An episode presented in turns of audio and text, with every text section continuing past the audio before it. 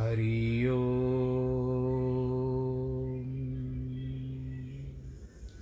हरि हरि ओम गुरुर्ब्रह्मा गुरुर्विष्णु गुरुर्देवो महेश्वरः गुरुर्साक्षात् परब्रह्मा। तस्मै श्रीगुरवे नमः। विघ्नेश्वराय वरदाय सुरप्रियाय, लम्बोदराय सकलाय जगद्दिताय, नागाननाय श्रुतियज्ञविभूषिताय, गौरीसुताय गणनाथ नमो नमस्ते। नाहं वसामि वैकुण्ठे, योगिनां हृदयेन च मद्भक्तां यत्र गायन्ति, तत्र तिष्ठामि नारद। जिस घर में हो आरती, चरण कमल चितलाय, तहाँ हरि वासा करे, ज्योत अनंत जगाए जहाँ भक्त कीर्तन करे, बहे प्रेम दरिया, तहाँ हरि श्रवण करे, सत्यलोक से आ सब कुछ दीना अपने भेंट करूँ क्या नाथ नमस्कार की भेंट लो, जोड़ू मैं दोनों हाथ, जोड़ू मैं दोनों हाथ, जोड़ू मैं दोनों हाथ। शान्ताकारं भुजगशयनं, पद्मनाभं सुरेशं विश्वाधारं गगनसदृशं मेघवर्णं शुभाङ्गं लक्ष्मीकान्तं कमलनयनं योगिविरदानगम्यं वंदे विष्णुं भवभयहरं सर्वलोकैकनाथं मङ्गलं भगवान् विष्णु, मङ्गलं गरुडध्वज, मङ्गलं पुण्डरीकाक्ष मङ्गलायस्तनोहरि सर्वमङ्गलमाङ्गल्ये शिवे सर्वार्थसाधिके शरण्ये त्र्यम्बके गौरी। नारायणी नमोऽस्तु ते। नारायणी नमोऽस्तु ते। नारायणी नमोऽस्तु ते। श्रीमन्नारायण श्रीमन्नारायण श्रीमन्नारायण। प्रिय भक्तजनों, चलिए अष्टावक्र मुनि और राजा जनक के वार्तालाप के मध्य में हमको ज्ञान, क्या ज्ञान प्राप्त होता है? उस पर विचार करते हैं और सुनते हैं, पढ़ते हैं और आप समझिए सर्वप्रथम मैं आपसे यह एक खुशखबरी साझा करना चाहता हूँ कि कल मुझे तेरह अप्रैल को इस कथा को आरंभ करके, यानी आज चौदह अप्रैल है, तेरह अप्रैल 2020 को मैंने ये कथा की यात्रा आरंभ की थी। भगवत गीता ज्ञान से आरंभ की थी। उसके बाद रामायण, श्रीमद् भागवत और इस समय वर्तमान में अष्टावक्र मुनि तथा विष्णु पुराण की कथा वर्तमान है, जो आप सब सुन रहे हैं। मुझे भी सौभाग्य प्राप्त हो रहा है। बड़ी प्रसन्नता की बात है कि किस तरह से दो वर्ष बीत गए मैंने सोचा था कि कुछ समय तक करने के बाद बंद कर देंगे, क्योंकि उस समय लॉकडाउन आरंभ हो चुका था। पर प्रभु को यही इच्छा थी। भक्तगण बढ़ बढ़ते गए। आप सब लोग का जो प्यार और सत्कार प्राप्त हुआ है। और मैं यही कहूँगा कि जो स्पॉटिफाई इत्यादि के ऊपर या एंकर पॉडकास्ट के ऊपर जो संख्या की जो प्रतिशत मुझे दिखाया जा रहा है वो मेरे लिए बड़ी प्रसन्नता की बात है। ये सब मेरे लिए मेरे लिए प्रेरणा है, ये मेरे लिए प्रोत्साहन है। तो बस यही प्रभु जब तक कराए, जब तक इस वाणी से प्रभु की ना वाणी उच्चारण हो, मैं सज्ज हूँ, मैं तत्पर हूँ प्रभु के लिए, कुछ भी करने को नारायण नाम लेने के लिए। आप भी मेरा सहयोग करके रहिएगा। और आज चौदह अप्रैल है, आज वैशाखी है और आज मेष संक्रांति भी है। तो आज से जो मेष संक्रांति होगी और उसके बाद आज वैसाखी का दिन भी है, बड़ा पावन त्यौहार माना जाता है, उस सब की आपको बहुत बहुत बधाई हो।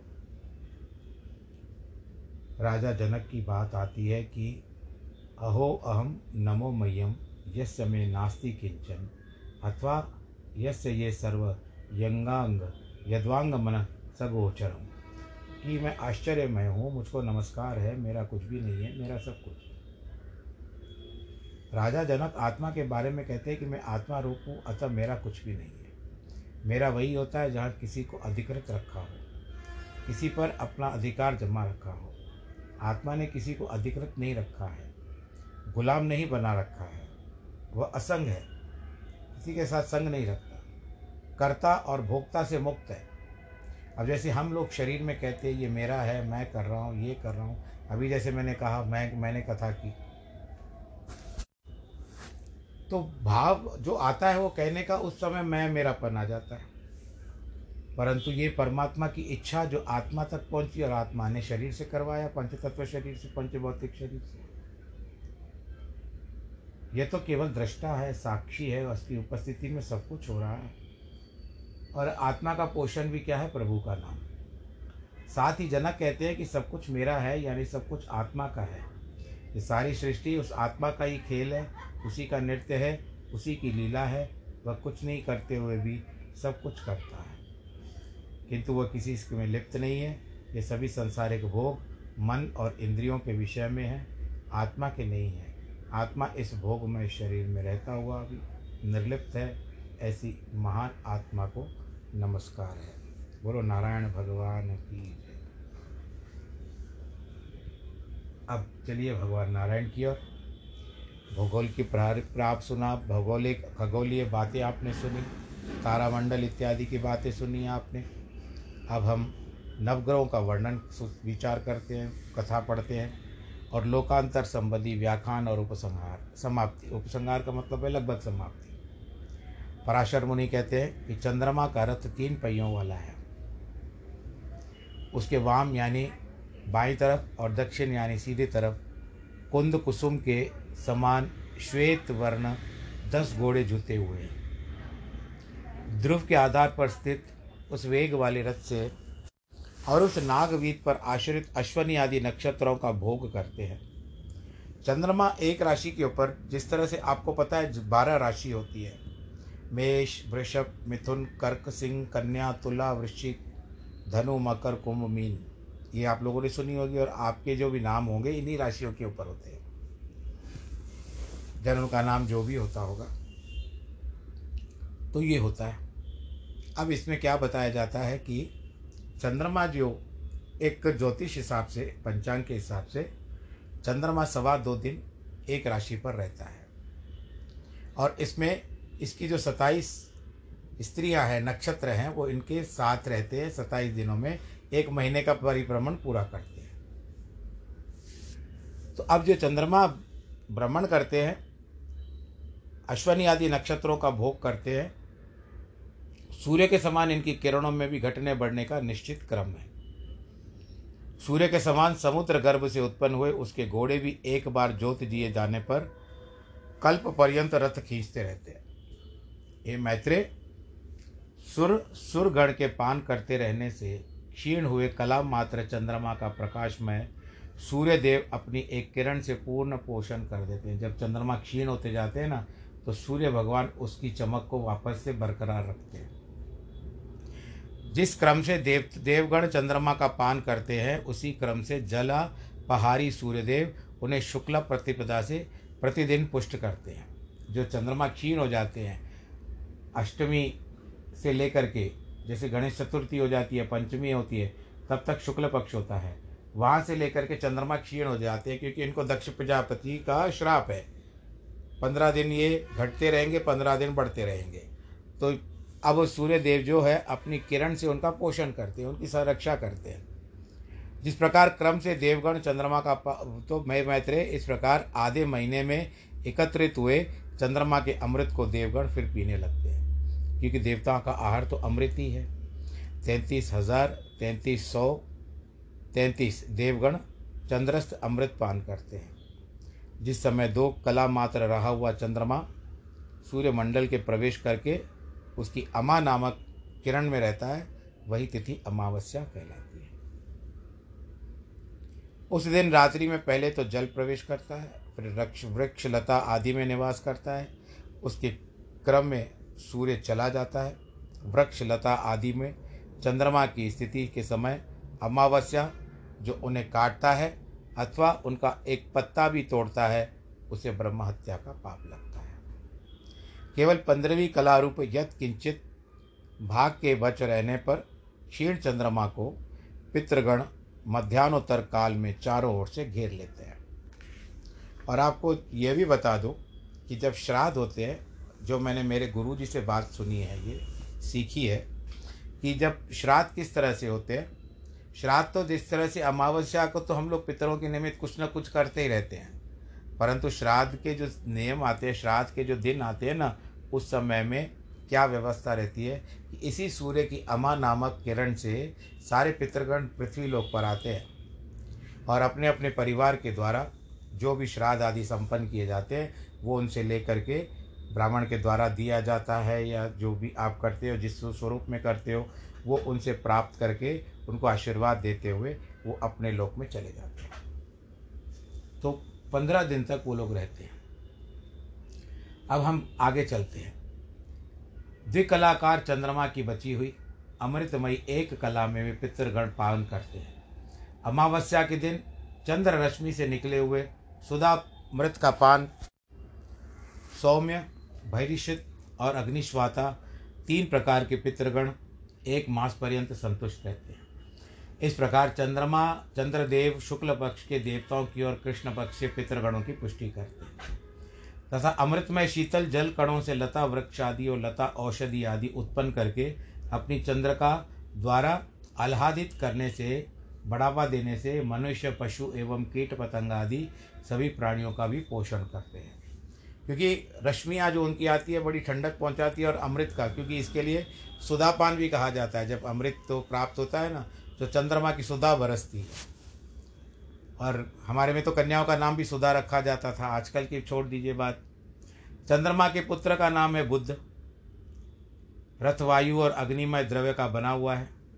उसमें वायु के समान वेगशाली आठ पिंच वर्ण घोड़े जुते हुए वरुथ अनुकर्ष उपासंग और पताका तथा पृथ्वी से उत्पन्न हुए घोड़ों के सहित शुक्र का रथ भी आगे चलता रहता है।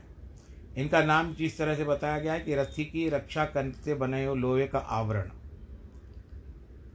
रथ का नीचे का भाग और शस्त्र रखने का स्थान।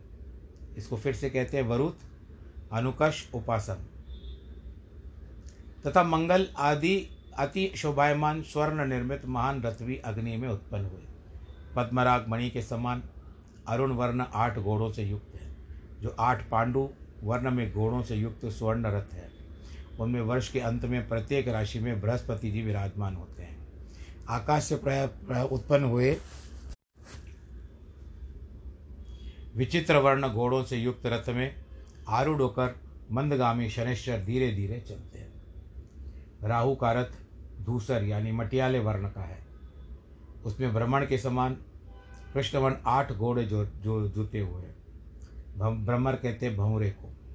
ये मैत्रे एक बार जोत जाने पर घोड़े निरंतर चलते रहते हैं। चंद्र पर्वों में पूर्णिमा पर राहु सूर्य से निकल करके चंद्रमा के पास आता है। सौर पर्वों में अमावस्या पर यह चंद्रमा से निकलकर सूर्य निक के निकट आता है। इसी प्रकार केतु के रथ के वायुशाली आठ घोड़े भी पुआल के धुएँ के सी अभाव वाले तथा लाख के समान लाल रंग के हैं। हे महाभाग, मैंने तुमसे ये नवग्रहों का रथों का वर्णन किया है।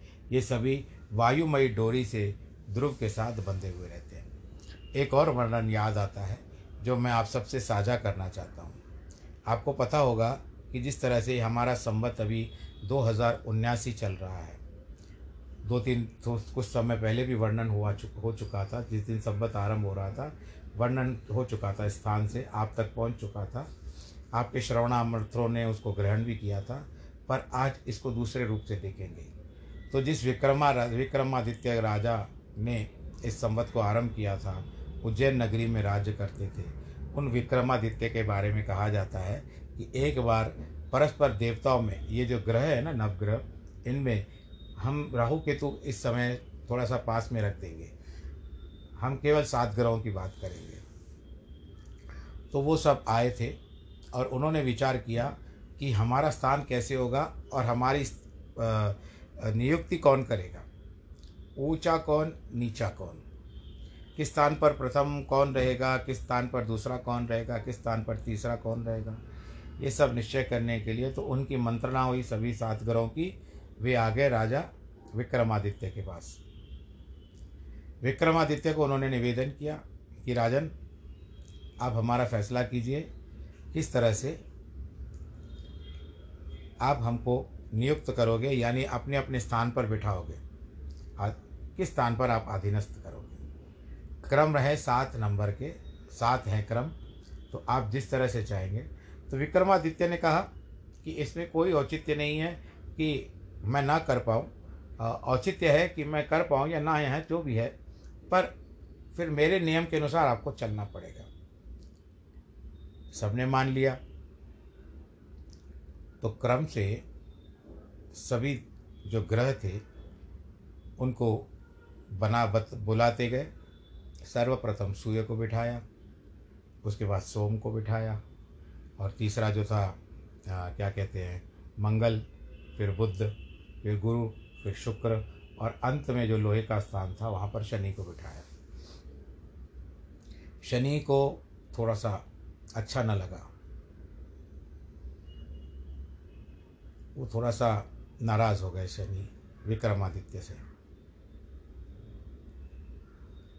कहते, महाराज, ठीक है, आपने स्थान दे दिया सबको, पर मुझे अनुकूल स्थान प्राप्त नहीं हुआ। विक्रमादित्य ने कहा, हमने आपसे पहले ही कहा था कि जब सबको स्वीकारोक्ति होनी चाहिए, स्वीकार करना चाहिए और जो मैंने स्थान नियुक्त किए आपके लिए, आपको कहना चाहिए। कहते इसका परिणाम जो होगा, आपके लिए अच्छा नहीं रहेगा। ये कालांतर में आपको पता चल जाएगा।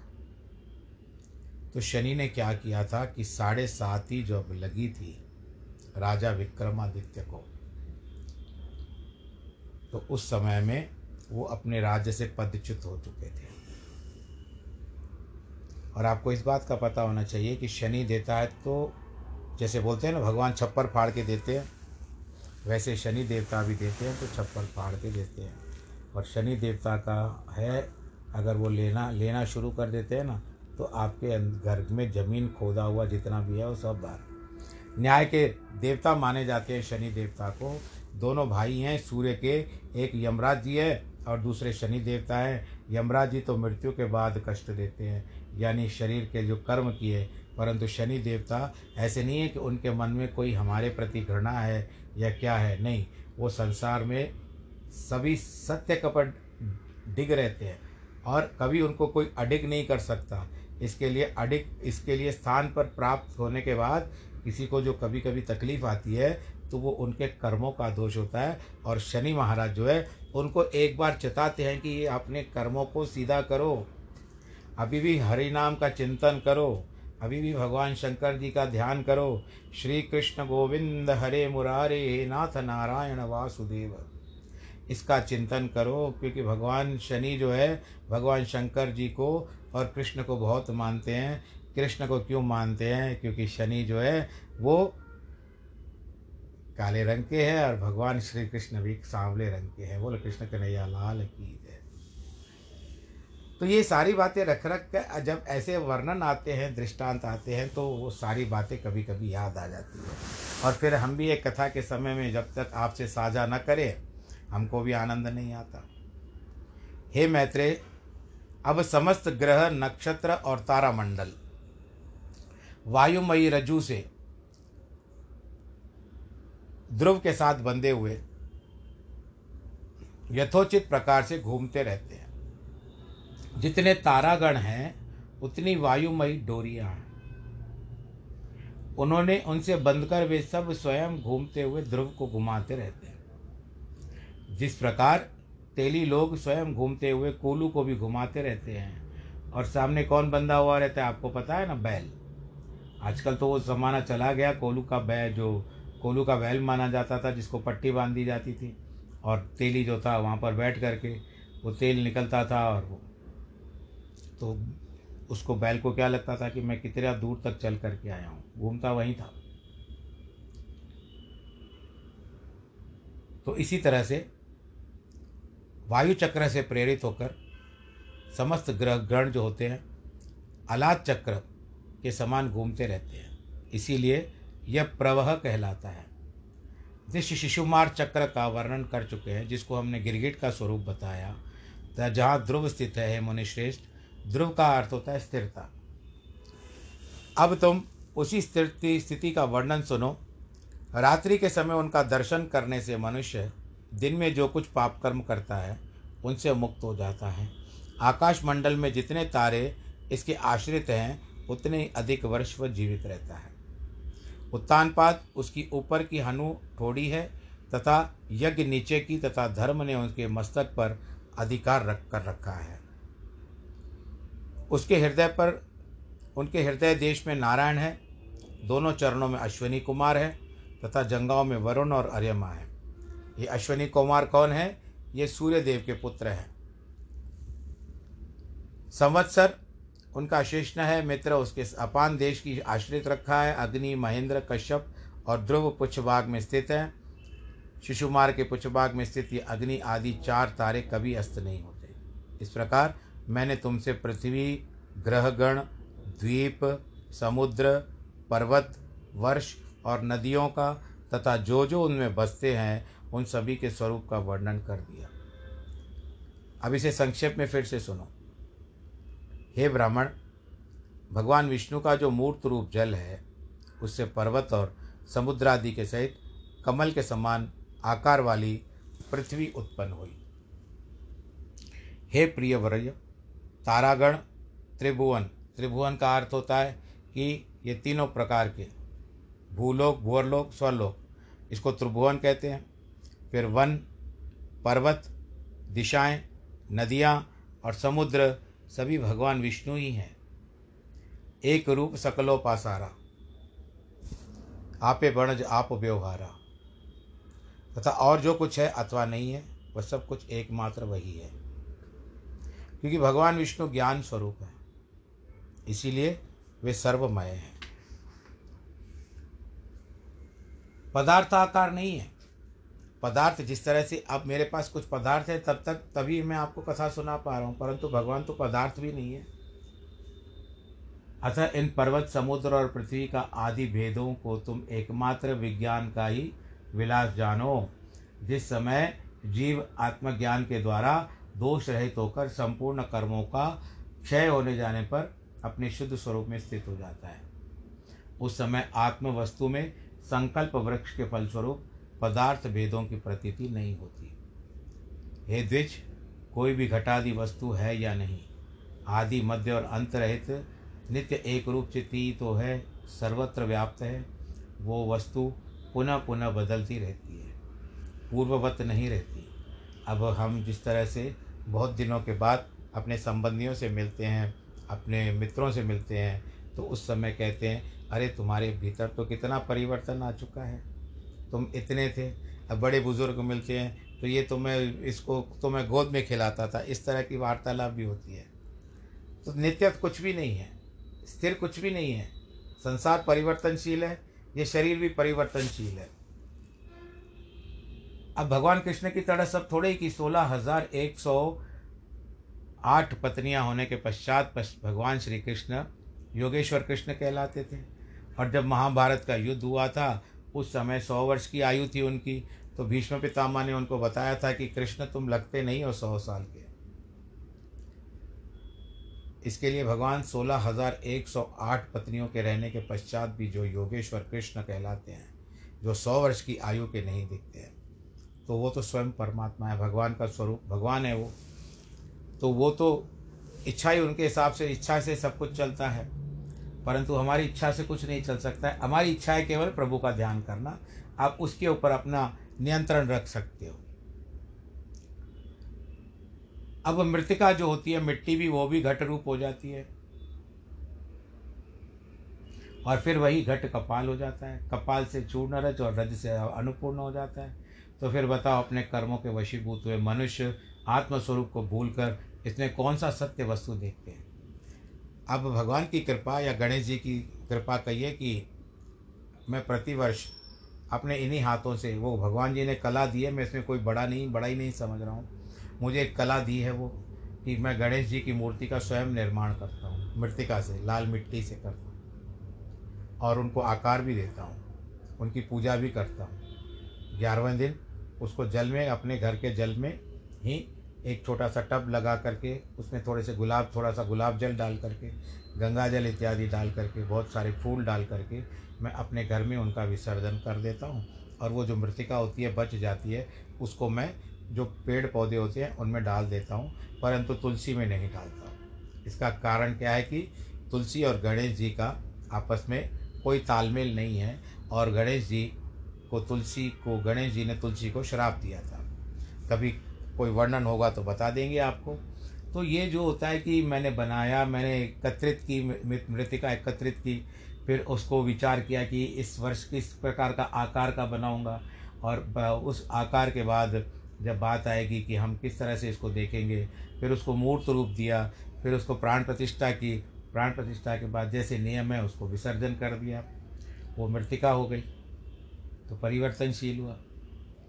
उसके बाद मैं कहाँ पर देख सकता हूँ कि मैंने सूंड कहाँ बनाई थी और मैंने चरण कहाँ बनाए थे।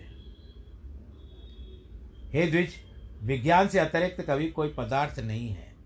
अपने अपने कर्मों के भेद से भिन्न भिन्न चित्तों द्वारा एक ही विज्ञान नाना प्रकार से मान लिया जाता है। वह विज्ञान अति विशुद्ध, निर्मल, निशोक और लोभादि समस्त दोषों से रहित है। वही एक सत्य स्वरूप परम परमेश्वर वासुदेव है। जिसमें पृथक कोई पदार्थ नहीं है। इस प्रकार मैंने तुम्हें यह परमार्थ का वर्णन किया है, केवल एक ज्ञान ही सत्य है उससे भिन्न और सब असत्य है। इसके अतिरिक्त जो केवल व्यवहार मात्र है, वह त्रिभुवन के विषय में भी तुमसे कह चुका हूँ। इस ज्ञान मार्ग के अतिरिक्त मैंने कर्म मार्ग संबंधी यज्ञ पशु वन, वहनी, यानी अग्नि, समस्त ऋत्विक, सोम, सुरगण तथा स्वर्गमय कामना आदि का भी तुमको दिग्दर्शन किया है, यानी मार्गदर्शन किया है। भूलोक आदि का संपूर्ण भोग इस कर्म कलापों में ही फल है। यह जो मैंने तुमसे त्रिभुवनगत लोकों का वर्णन किया है, इन्हीं में जीव कर्मवश घूमता रहता है और घुमा करता भी है।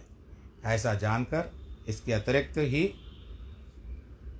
इसके विरक्त होकर के मनुष्य को वही करता करना चाहिए, जिससे ध्रुव, अचल और सदा एक रूप भगवान वासुदेव में लीन हो जाए। ओम नमो भगवते वासुदेवाय। श्री कृष्ण गोविंद हरे। कथा के प्रसंग को पूरा करते हुए भगवान जी की थोड़ी देर स्तुति करते हैं। वो क्या? भजन का समय तो है नहीं इस समय में तो हम केवल यही कहते हैं थोड़ी देर की धुनी लगाते हैं। वो क्या है? कि श्री कृष्ण गोविंद, हरे मुरारे, हे नाथ नारा यणवासुदेव श्रीकृष्ण गोविन्द हरे मुरारे, हे नाथ नारायण वासुदेव, हे नाथ नारा यणवासुदेव श्रीनाथ नारायणवासुदेव हे नाथ नारायणवासुदेव श्रीनाथ नारायणवासुदेव श्रीकृष्ण गोविन्द हरे मुरारे। श्रीकृष्ण गोविन्द हरे मुरारे। हे नाथ वासुदेव हे नाथ नारायण वासुदेव, हे नाथ नारायण वासुदेव। बोलो श्री कृष्ण कन्हैया, लाल की जय, नारायण भगवान की जय। कि सर्वे भवन्तु सुखिनः, सर्वे सन्तु निरामया, सर्वे भद्राणि पश्यन्तु। माँ भाग भवेत् ओम नमो भगवते वासुदेवाय। जन्मदिन जन्मदिन और वैवाहिक वर्षगांठ वालों को बहुत बहुत बधाई। नमो नारायण।